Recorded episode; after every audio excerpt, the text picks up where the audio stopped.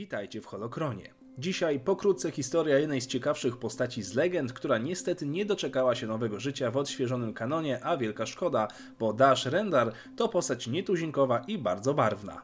Zapraszam. Dash to Koreańczyk z krwi i kości urodzony w ostatnich latach Republiki Galaktycznej.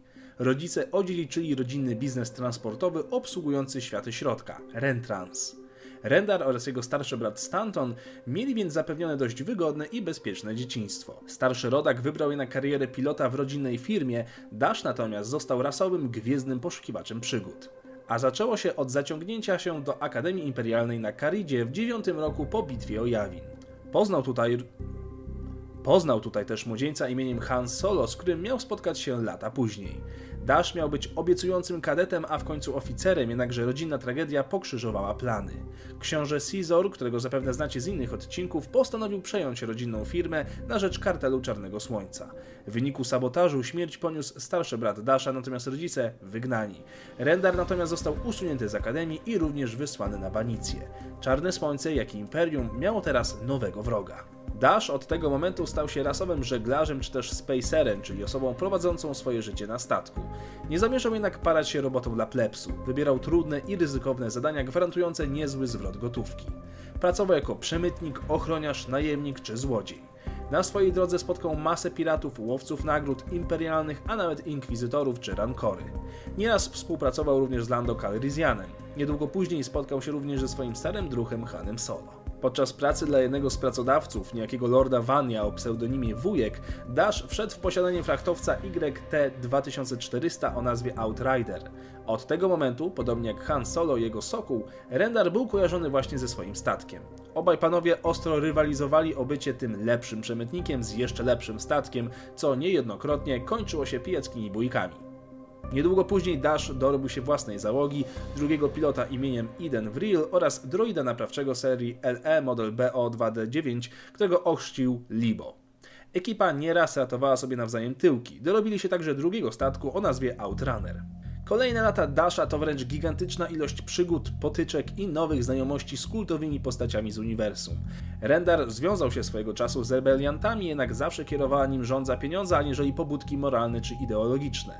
Z czasem, co prawda, złamał się i pod przykrywką zarabianych pieniędzy wykonywał zlecenia, przez które można by go określić mianem szlachetnego przemytnika, czyli tak jak jego wspomniany kolega z Akademii. Gdy Imperium Galaktyczne odkryło bazę rebeliantów na Hoth, Dash był właśnie w trakcie dostarczenia tam zapasów żywności. Postanowił wziąć udział w bitwie i zasiadając za sterami poczciwego T-47 powalił jedną z maszyn AT-AT.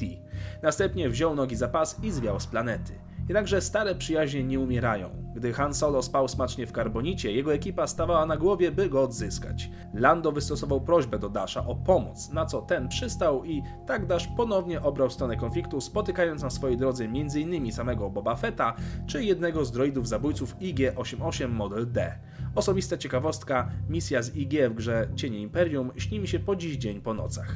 Jeżeli jesteście ciekawi, dlaczego Mon Mothma wspomina Botan, którzy zginęli starając się wykraść plany drugiej Gwiazdy Śmierci, to życiorys Dasha również zahacza o ten epizod, bowiem brało on udział w akcji zdobycia planów w stacji bojowej u boku samego Luka Skywalkera oraz botańskich agentów. Dash wciąż utrzymywał pozycję freelancera i człowieka, który zrobi wszystko za pieniądze, ale mimo wszystko bliżej mu było dla rebelii, aniżeli imperium, z którym wciąż miał na pieńku. Dlatego ponownie zdecydował się pomóc rebeliantom podczas infiltracji pałacu księcia Caesara, za którym osobiście, jak wiecie, nie przepadał. W trakcie ucieczki z planety jego statek wydawał się rozbić o kawałek gwiezdnego złomu. Załoga Sokoła Millennium na własne oczy widziała, jak odchodzi ich wieloletni kompan. Nie widzieli jednak, że Dash tuż przed uderzeniem wykonał skok w nadprzestrzeń i ocalił swój tyłek. Dzięki domniemanej śmierci mógł w końcu usunąć się do cienia przynajmniej na jakiś czas. Wiele lat później wydywano go m.in. w kantynie na planecie zwanej Księżycem Herd. Lata mijały, a Dash wciąż uznawany był za martwego. Jednakże pogłoski o nim pojawiały się jeszcze za czasów wojny z Yuzan Wong, w której Dash uczestniczył z ramienia tzw. Tak Brygady Pokojowej. Jeżeli chcecie jeszcze lepiej i dokładniej poznać losy Dasha, to zachęcam Was do przeczytania jednej z najlepszych książek z uniwersum Gwiezdnych Wojen, czyli Cienie Imperium oraz zagranie w grę pod tym samym tytułem. Ostrzegam jednak, że gra zestarzała się koszmarnie i przejście jej przyprawi Wam obecnie więcej nerwów niż przyjemności. Dasha poznać również możecie w serii komiksów pod jakże zaskakującym tytułem Cienie Imperium. Dzięki za oglądanie, zostawcie łapkę w górze oraz suba na kanale, zobaczcie inne odcinki i niech moc będzie z Wami.